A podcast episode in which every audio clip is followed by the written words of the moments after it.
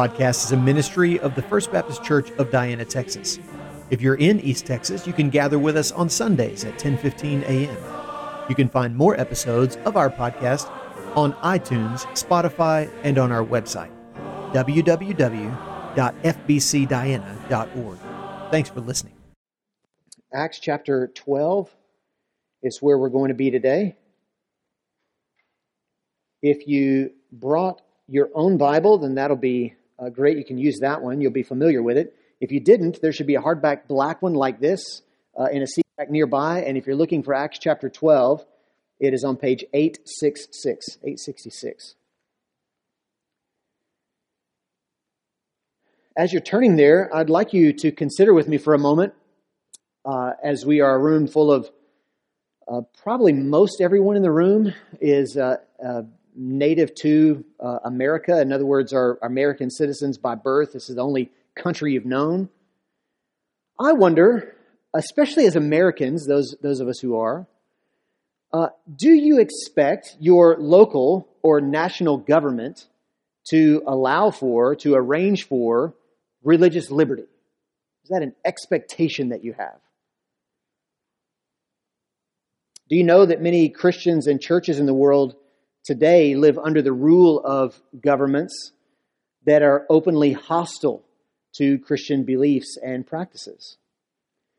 According to Open Doors USA, an organization that has monitored Christian persecution in the world since 1992, there were nearly 5,000 Christian martyrs in 2021, most on the continent of Africa and in particular in Nigeria.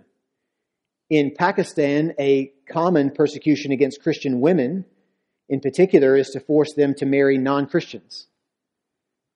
In China, Christians can be detained without charges and even imprisoned for holding to certain historical Christian doctrines and practices. And more than 7,000 Christian churches in China have been forcibly closed and disbanded over the last two years. You can read more statistic, statistics like this in the news article that came out in Christianity Today in, uh, in January. To state it bluntly, I am very thankful for the freedoms that Christians have had in the Western world, and especially in America over the last couple of hundred years. Uh, I'm so thankful for these realities. But when I read history, not just church history, but history in general, and when I read some of the current news headlines, I'm forced to admit that religious freedom is not the norm. It is the exception. It's the rarity.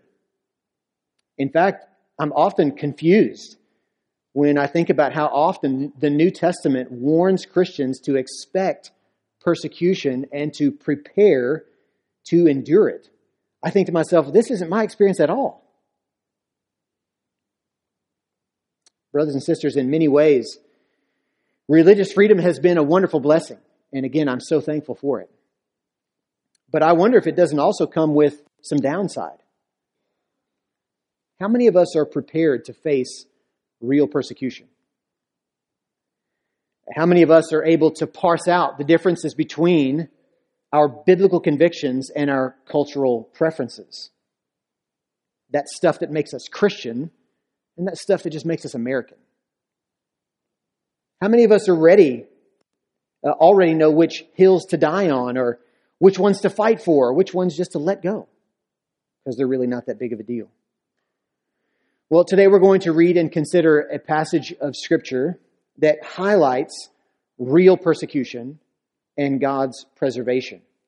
We'll see that God is the true sovereign over all of this, and we will also see where our hope should be as Christians who live in a fallen world, in a post Genesis 3 world. The context is the ongoing expansion of Christianity, Christ's kingdom in the world, beginning in Jerusalem. The gospel goes out, many people are converted. The gospel has traveled as far as Antioch to the Gentiles, total non Jews who respond positively, positively to the gospel, and there's a church that's planted there in Antioch. And even we, we left off in our last time in Acts with uh, the church there in Antioch these Gentile Christians sending back financial aid to anticipate the difficulties that were going to be faced by the church there in Jerusalem. And then Luke is picking us back up on what's going on there in Jerusalem and in the further, the, the more broad community outside in Judea. Uh, the Word of God, every step of the way, through threats from within and threats from without, the Word of God and the kingdom of Christ seem to be, as Luke is unfolding the book of Acts, unstoppable. And it seems to me this is really getting to the heart of what our passage is today.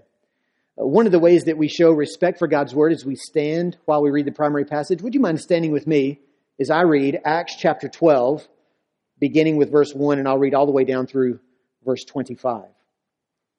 Remember the context gospel's expanding, church being persecuted, the word still growing, the church still growing, focusing back now on Jerusalem.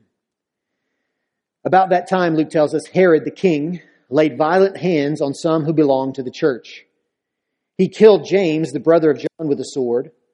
And when he saw that it pleased the Jews, he proceeded to arrest Peter also. This was during the days of unleavened bread.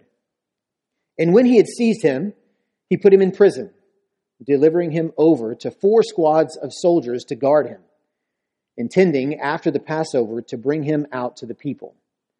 So Peter was kept in prison. But earnest prayer for him was made to God by the church. Now, when Herod was about to bring him out, on that very night, Peter was sleeping between two soldiers, bound with two chains, and sentries before the door were guarding the prison. And behold, an angel of the Lord stood next to him, and a light shone in the cell. He struck Peter on the side and woke him, saying, Get up quickly. And the chains fell off his hands.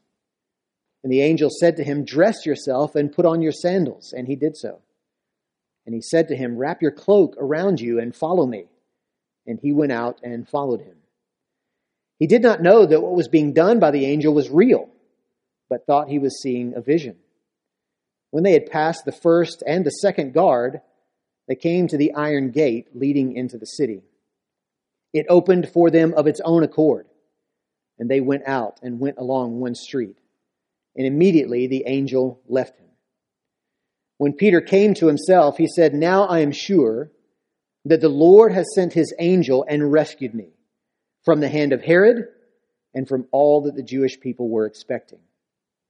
When he realized this, he went to the house of Mary, the mother of John, whose other name was Mark, where many were gathered together and were praying. And when he knocked at the door of the gateway, a servant girl named Rhoda came to answer.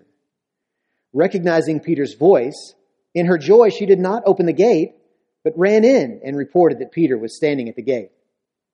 They said to her, You are out of your mind. But she kept insisting that it was so. And they kept saying, It's his angel. But Peter continued knocking, and when they opened, they saw him and were amazed.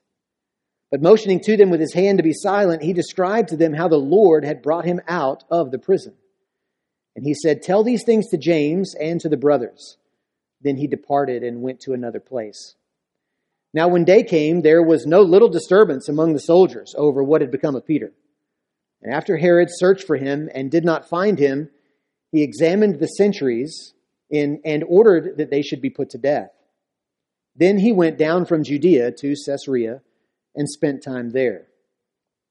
Now Herod was angry with the people of Tyre and Sidon, and they came to him with one accord. And having persuaded Blastus, the king's chamberlain, they asked for peace because their country depended on the king's country for food. On an appointed day, Herod put on his royal robes, took his seat upon, upon the throne, and delivered an oration to them. And the people were shouting, The voice of a God and not a man. Immediately, the angel, an angel of the Lord struck him down because he did not give glory, give God the glory. And he was eaten by worms and breathed his last.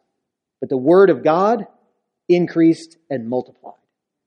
And Barnabas and Saul returned from Jerusalem when they had completed their service, bringing with them John, whose other name was Mark. Thank you, God, for your word. You can all be seated.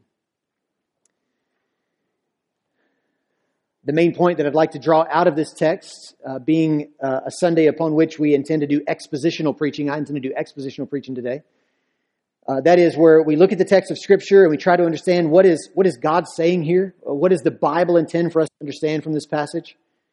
I think the main idea that is intended in this passage as part of the entire unfolding of the book of Acts is that the word of the true king always prevails, even when it, when it appears to be weak in the world. If you want to write down that main point, you're welcome to do that. It's right there on the screen behind me. You can also see it inside your bulletin on the right hand side. Uh, so it's already there for you if you're having trouble writing it down as fast as you'd like. Uh, if you want to take notes, you're welcome to do that.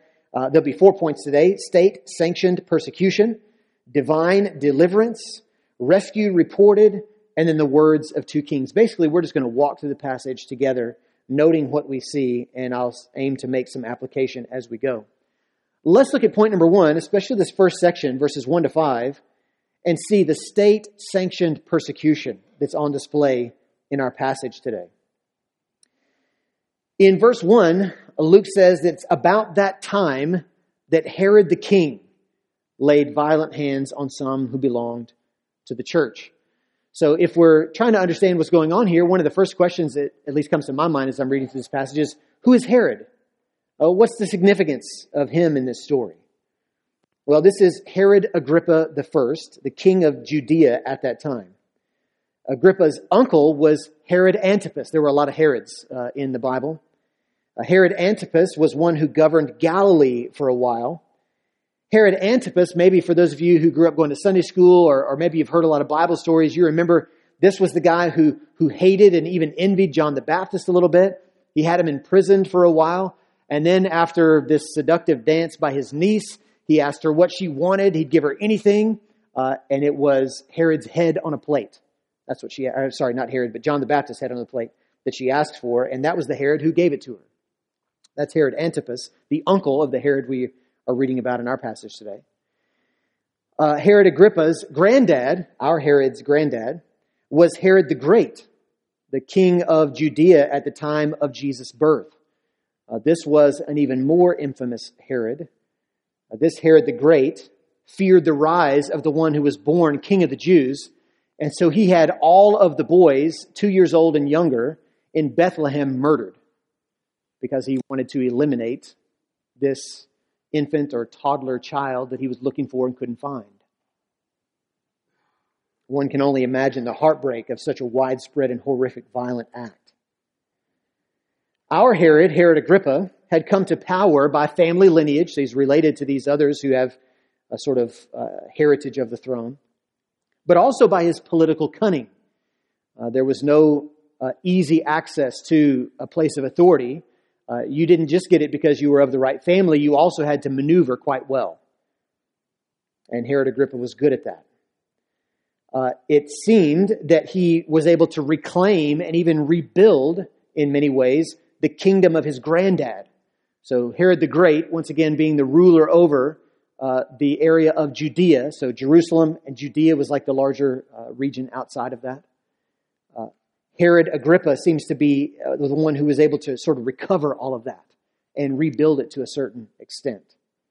So he is one who was politically cunning in order to arrive at the position that he had, but he also was a, wise politician in the way that he was able to, re, uh, to arrange things as he had control of them.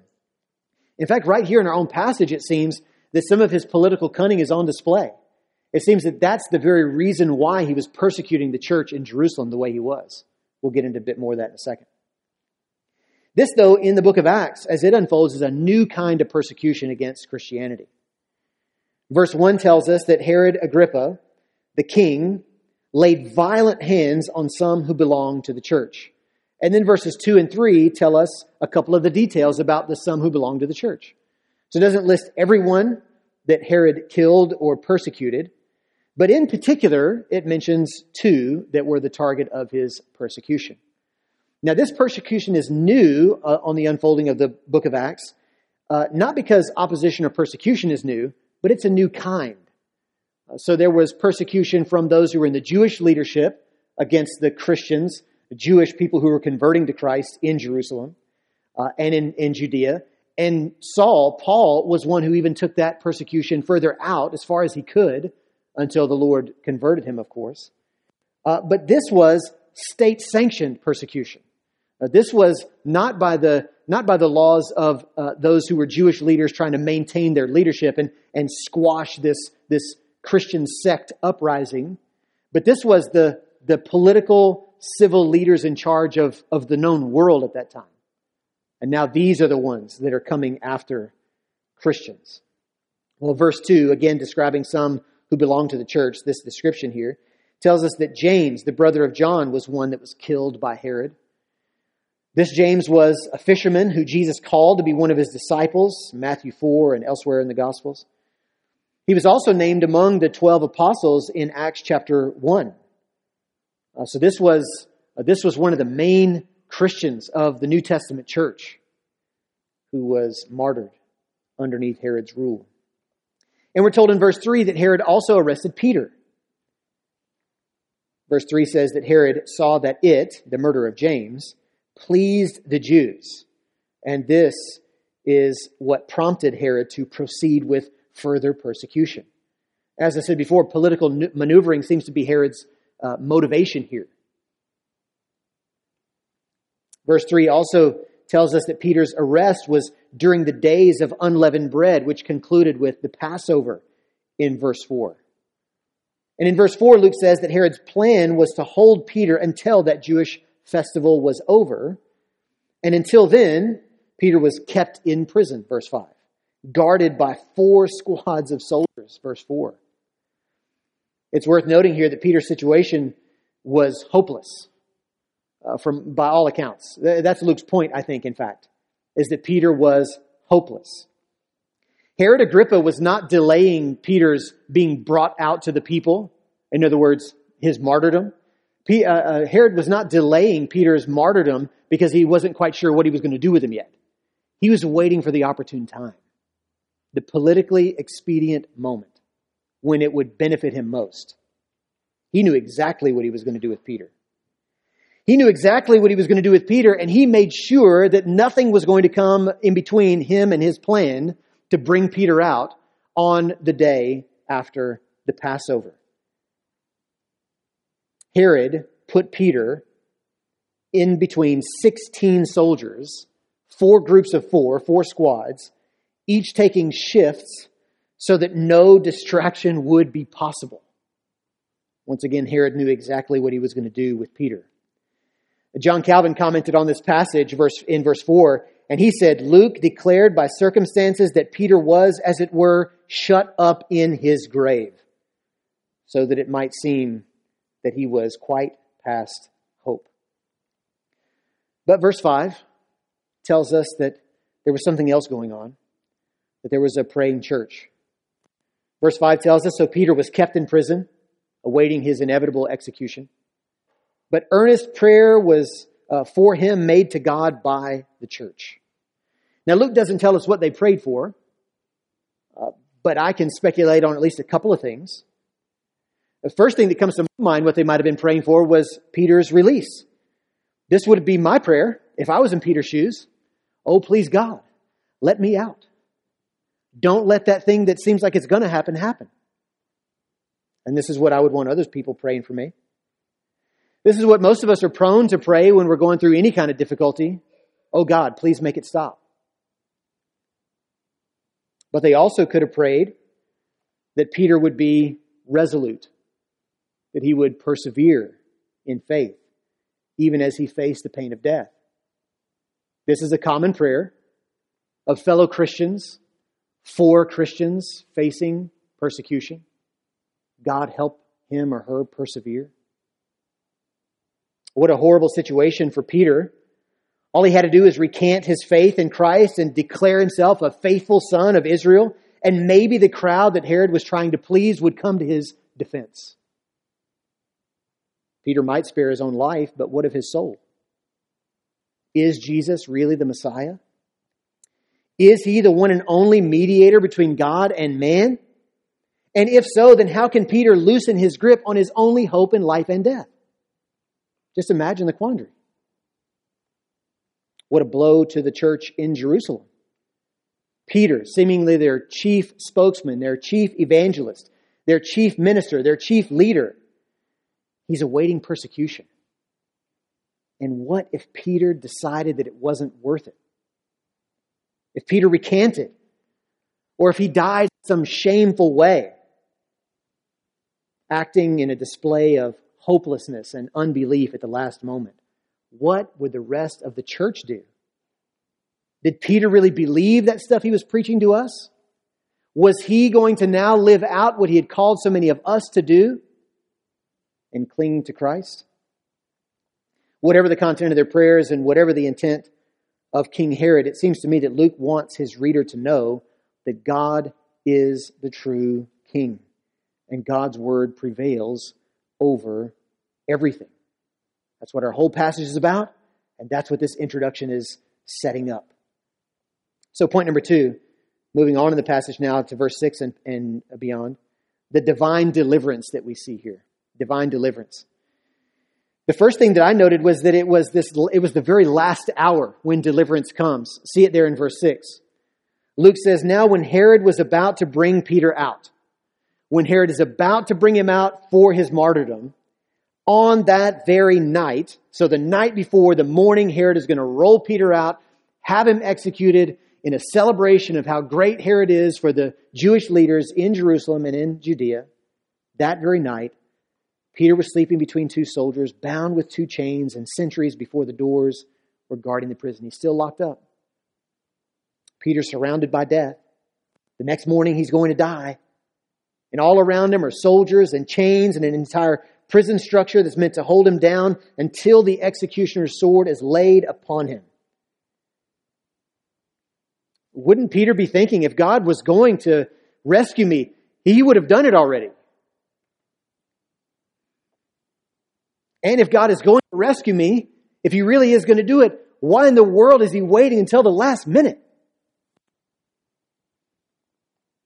Well, we see beginning in verse 7 the angelic rescue into that hopeless scene. Peter's inevitable demise is on, he's on the cusp of it. In that last moment, we're told in verse 7 an angel of the Lord stood next to him. An angel of the Lord stood next to him. Verse 7 through 11, God then shows his total sovereignty over every aspect of this whole thing. Think about the way the details unfold. At the end of verse 7, Luke tells us that the chains that bound Peter's hands fell off him. God is sovereign over chains. In verse 8, the angel makes time for Peter to gather up his stuff. He's, he's able to be so free. He's, he could put on his shoes and get his cloak and gather up your stuff before we go. In verse 9, we read that Peter was so sure of his impending execution and he was so free to move about the prison that he thought he was seeing a vision. Peter didn't even believe this was real. It couldn't possibly be real. I'm going to die tomorrow morning and uh, I'm able to move so freely about, there's no way this is a real thing. Verse 10 says, that the angel led Peter past the first and the second guard. And then the iron gate that leads into the city, it opened up on its own. God rules over chains and guards and even prison gates. Once again, the way that Luke is telling the story is just demonstrating God's complete and total sovereignty over every aspect. He controls everything. He has power over everything. Nothing even resists a little bit. But this miracle is for a purpose. And verse 11 concludes this divine deliverance with a truth statement. It's, it seems to me it's the why behind God's rescue of Peter. Verse 11 says, When Peter came to himself, he said, Now I am sure that the Lord has sent his angel and rescued me from the hand of Herod and from all that the Jewish people were expecting. Friends, it seems to me worth noting that when God performs miracles, they are never magic tricks. God is never merely entertaining us, He is always teaching us. And what's the lesson for Peter in all of this? What's the lesson for the church in Jerusalem in all of this? What's the lesson for Christians throughout the ages in all of this? Well, it seems to me that the lesson is that no earthly king and no raging mob is able to do anything outside of the Lord's will and power. No earthly king and no raging mob is able to do anything outside of the Lord's will and power. Peter was sure in verse 11 that God had rescued him from the hand of Herod. God had rescued him from Herod, the king who has all the power in Jerusalem and in Judea, who has the power of life and death over Peter. God rescued him from that. And, verse 11, from all that the Jewish people were expecting. God rescued him from the mob. Now, this is not to say, when I say that I, I believe the point of this uh, lesson, this miracle that God has performed here, and really a repeated refrain throughout the scripture, that no earthly king and no raging mob is able to do anything outside of the Lord's will or power. This is not to say that everything that kings and mobs and politicians do is good or right. That's not what I'm saying. We ought never to excuse or to justify sin or errors because, after all, it's God's will that it be this way. I don't mean to excuse sin or error. No, indeed, let me spell it out for you. Herod was dead wrong for opposing the church in Jerusalem. He was a pagan ruler with a wicked and idolatrous heart, and he was at war with Christ and his people, and he was wrong for that. The Jewish mob was dead wrong for demanding the blood of Christians. The Jewish leaders and most of the Jewish people were not only in rebellion against God, in that they were not obeying the law of Moses, which God had specifically and graciously given to them and no one else, but they had also flexed their adulterous muscles against the very Messiah that God had sent for their salvation and for that of the whole world. They schemed to have the Messiah God sent for their salvation, they schemed to have him murdered in the most shameful possible way. And they were dead wrong for it. And friends, every sinner, whether school teacher or accountant, whether little league coach or project manager, whether religious or spiritual or atheistic, every sinner is dead wrong for his or her rebellion against God and his right rule. When I or you and others think or act or speak in sinful or idolatrous or God denying ways, we and others are to blame, not God we and others who sin are wrong. And yet, the Bible clearly teaches us that God is sovereign over everything, both the good and the bad. A couple of passages will point this out in clear display. In Lamentations 3, God spoke to the prophet Jeremiah, saying, Who has spoken and it come to pass unless the Lord has commanded it? Is it not from the mouth of the Most High that both good and bad come? The rhetorical question it has the implied answer of, well, of course, it's from the mouth of God that both good and bad come.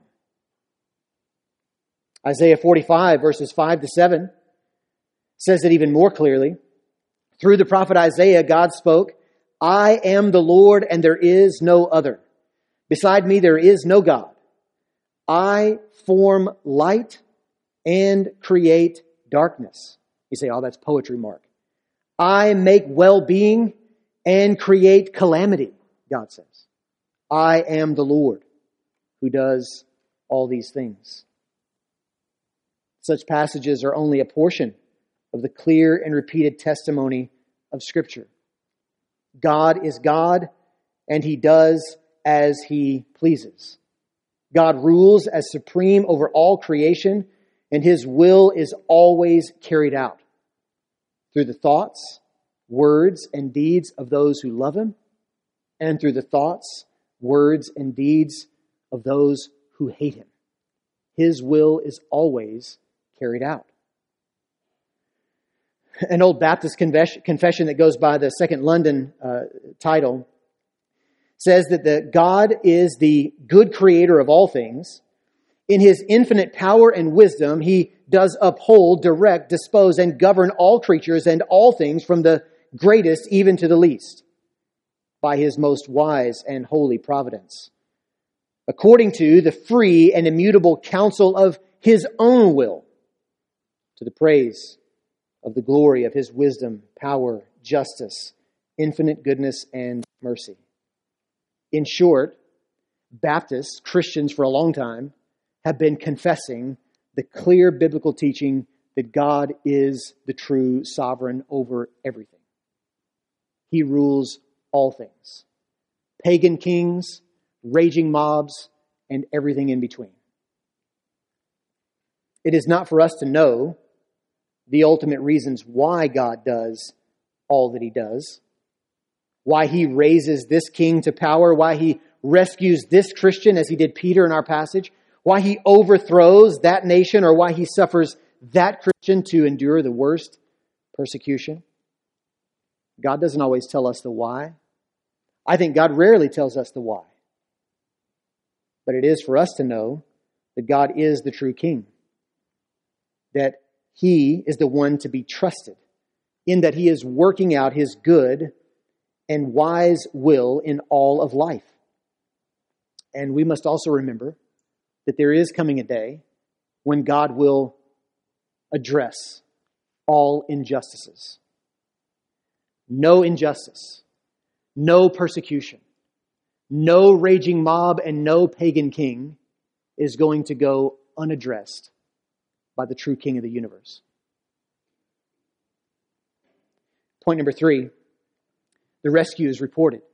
There are two rescues reported, or two, two reports of the same rescue in our passage. Let's first consider the Christian report. Verse 12 begins this report where Peter goes to some, someone's house by the name of Mary. Uh, she's the mother of John Mark. And there were gathered in her house many, and they were praying, uh, seemingly praying for Peter. Rhoda is the girl who hears Peter at the door, and in her joy, she didn't open it, but instead she ran inside and reported that Peter was standing at the gate. For some reason, the Christians praying for Peter, they didn't believe Rhoda. So it's curious that Rhoda didn't let Peter in. It's even more curious that potentially what they're praying for is Peter's rescue. And when Rhoda comes in and says, Hey, Peter's here, they're like, No, no, it can't be. It's not possible. When they do finally see him, though, after Peter keeps knocking, verse 16 says, they were amazed. An incredible understatement, no doubt. And then Peter describes to them all that he had just experienced, how the Lord had brought him out of prison, verse 17.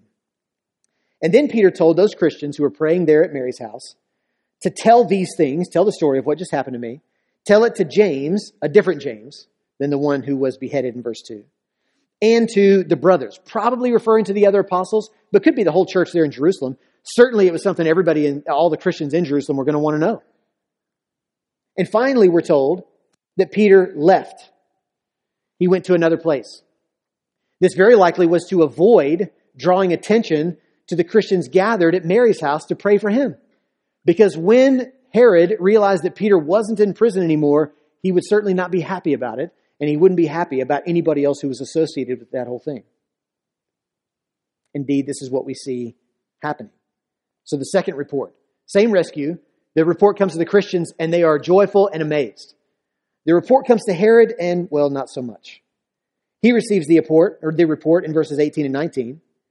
Among the soldiers, we're told in verse 18, there was no little disturbance over what had become of Peter. Can you just imagine? We had him locked down.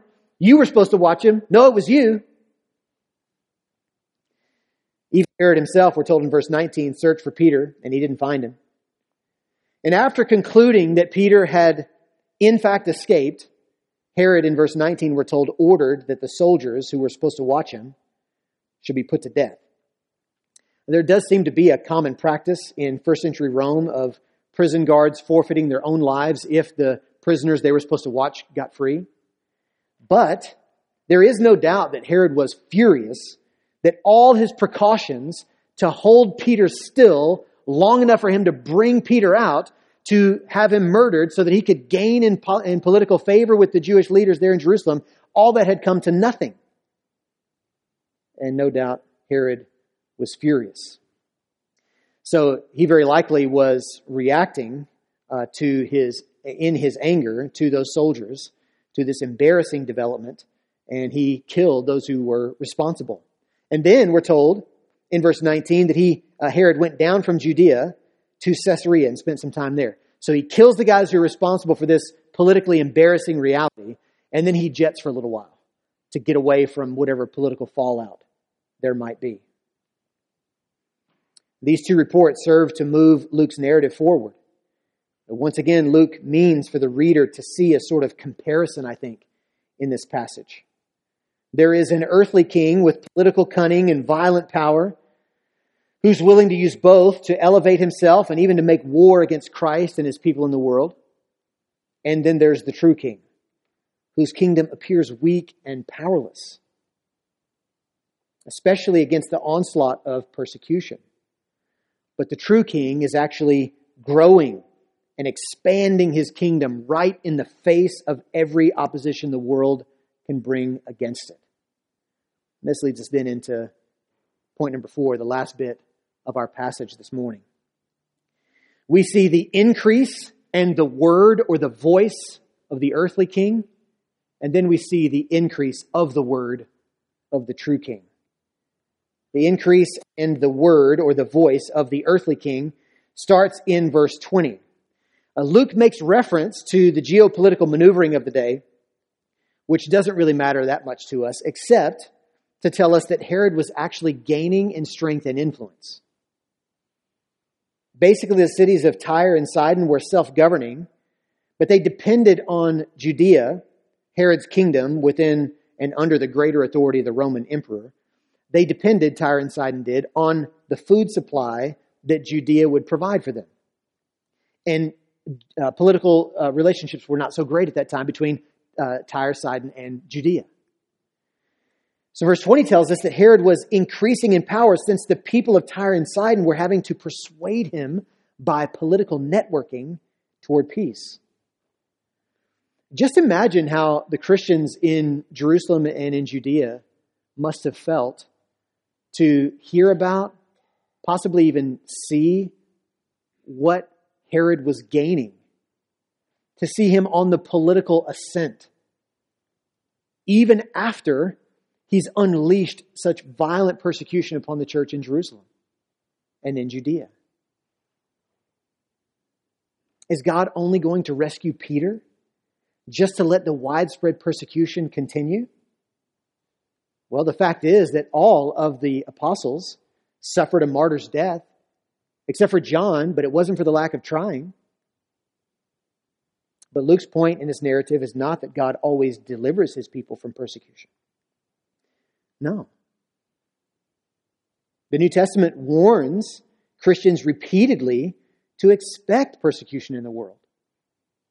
Rather, Luke's point in this unfolding narrative is that the word of the true king always prevails, even through persecution, and even when Christians appear to be killed all the day long and regarded as sheep to be slaughtered. Romans chapter 8. It's not that God makes it where that stuff doesn't happen. No, no. It's that God preserves his kingdom and his word stands, even as such horrible things happen. In verses 21 and 22, the whole scene comes to a climax. We're told on an appointed day, Herod put on his royal robes. Extra biblical sources uh, tell us that uh, very likely the robes that Herod wore that day were sewn in with silver and gold, actual uh, the actual uh, materials themselves, such that when he walked out in the daylight, he shimmered, glittered, shined. He then took his seat upon the throne and delivered an oration, a speech, a public address to those representatives from Tyre and Sidon who came to see him in Caesarea to plead for his benevolence. And as he's giving his oration, the people shout out to him, This is the voice of a God and not a man. The whole display is to show Herod's ascent to the status of a deity. And his word was said to be divine. Think about if the, if the story stops there. Herod is appearing as this God man who is indeed raised up, who's politically powerful, who's, who's coming against the church of the Lord Jesus Christ and is doing damage. And the indication that we get as we read is that Herod loved every second of it. But his word did not prevail. The episode doesn't end there. Verse 23 begins to tell us about the increase of the word of the true king. Immediately, we're told in verse 23 an angel of the Lord struck Herod down because he did not give God the glory. Now, friends, if we're tempted to hear that whole description of Herod and think about how wicked he must have been to think of himself as a God in competition with the true God, and how arrogant he must have been to raise his own uh, focus and attention to himself rather than anyone else. Well, let's just be reminded that what Herod here is, is an example of the natural tendency of the wickedness in all of our hearts. The Apostle Paul described the natural posture of all children of Adam, every human everywhere, when he wrote this in the opening chapter of the book of Romans. He said, Although they knew God, they did not honor him as God or give thanks to him, but they exchanged the truth about God for a lie and worshiped and served the creature rather than the creator. This is a diagnosis of all humans everywhere, the natural posture of the human heart. In fact, scripture, scripture teaches us elsewhere that even when sinners know that they are under God's judgment in their arrogance, they do not repent and give him glory. Revelation 16 9. Both Herod and the people gathered around him that day epitomize God rejecting, man glorifying idolatry. Friend, if you think your worst sins are those that you don't want others to know about, then I think you're wrong about that. Our worst sins are those that everyone seems perfectly fine with. Our worst sins are the ones that we're happy to post on social media. Our worst sins are the ones that we're okay with because everybody else seems to be in the same boat we are. We live as ungrateful servants of the God of the whole world. We breathe God's air. We eat his food. We enjoy the comfort and camaraderie of his image bearers. And we think and act and talk like we are the masters of our own castles. We crave glory for ourselves.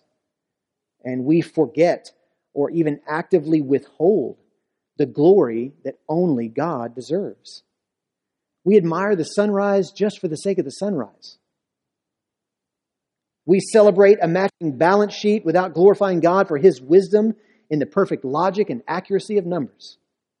We spend entire days and sometimes weeks living as though God does not exist, giving him no attention or thought, much less glory for all that he does.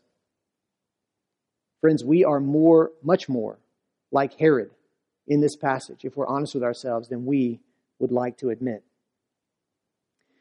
And God judged and struck Herod on the spot for his arrogance, for his haughty heart, for his withholding glory from God. Verse 23 says, Immediately an angel of the Lord struck Herod down, and he was eaten by worms and breathed his last.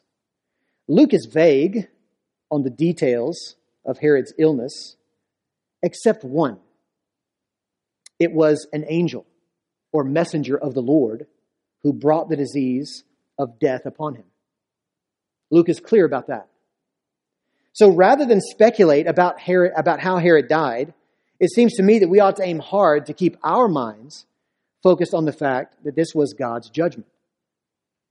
It was God's judgment, immediate, definite, and fatal. Now, friends, we are very often tempted to think that because God hasn't judged me yet, He probably won't do it. Because God hasn't judged me where I've stood just yet, He's probably all right with my situation. This thinking is horribly mistaken. God's patience and kindness is great. He is a long suffering God. but he will not let any sin go unpunished, not mine or yours. The gracious and beautiful promise of the gospel is not that God has gone soft or that he doesn't care about sin. He's not as angry as he used to be. No, no, that's not the promise of the gospel. The beauty and the promise of the gospel is that the God to whom all glory and honor and praise is, is due, he has been rejected and cast aside by his created things, me and you. And we deserve nothing but his justice and his wrath. And he will unleash it one day on all sinners everywhere. But in his kindness, in his exceedingly great mercy and grace, he has shown such things in sending his one and only Son, who is Jesus Christ the Lord who has actually lived the obedient life that you and I have not, but who was counted as guilty underneath the penalty of sin, the penalty of rebellion, the penalty of disobedience. For all those for whom he died, such that when God looked at Jesus upon the cross, he saw him as the guiltiest sinner ever and unleashed his wrath upon him. So that when he looks upon guilty sinners like us. If we are found in Christ, if we love, if we trust, if we follow, if we obey this Lord who is the Savior, he no longer sees us as the guilty sinners we are. But as one song that I love so much says, there is nothing but grace now from the Father. There is no more wrath. It's exhausted. It's been poured out on Christ. So if we find ourselves being similar to Herod today, if we find ourselves being those who indeed are arrogant, who are glory stealers by default, and if we're looking for a way of escape, God has provided one for us. May we run to Christ. The last bit, though, of this passage, as we look at uh, what Luke is doing with it, we see that though Herod, uh, the earthly and seemingly powerful king, though he raised himself up as a sort of rival to God himself, he died an embarrassing and degrading death. But verse 24 tells us something different about the true king. The word of God increased and multiplied. This increase and multiply, this sort of phrase about what was happening with the word or kingdom of God, kingdom of Christ in the world, it's a way that Luke sort of closes down each one of the sections of the book of Acts. So, for example, in Acts chapter 6, verse 7, after Pentecost and after a threat to the church unity was, was resolved from within, Luke says, the word of God continued to increase and the number of disciples multiplied greatly in Jerusalem. Then in Acts chapter 9, verse 31, after dramatically reduced the Jewish persecution against Christians by converting the chief persecutor, Saul or Paul. We're told, uh, Luke says it like this in Acts chapter 9, verse 31 the church throughout all Judea and Galilee and Samaria had peace and was being built up, and walking in the fear of the Lord and in the comfort of the Holy Spirit, it multiplied.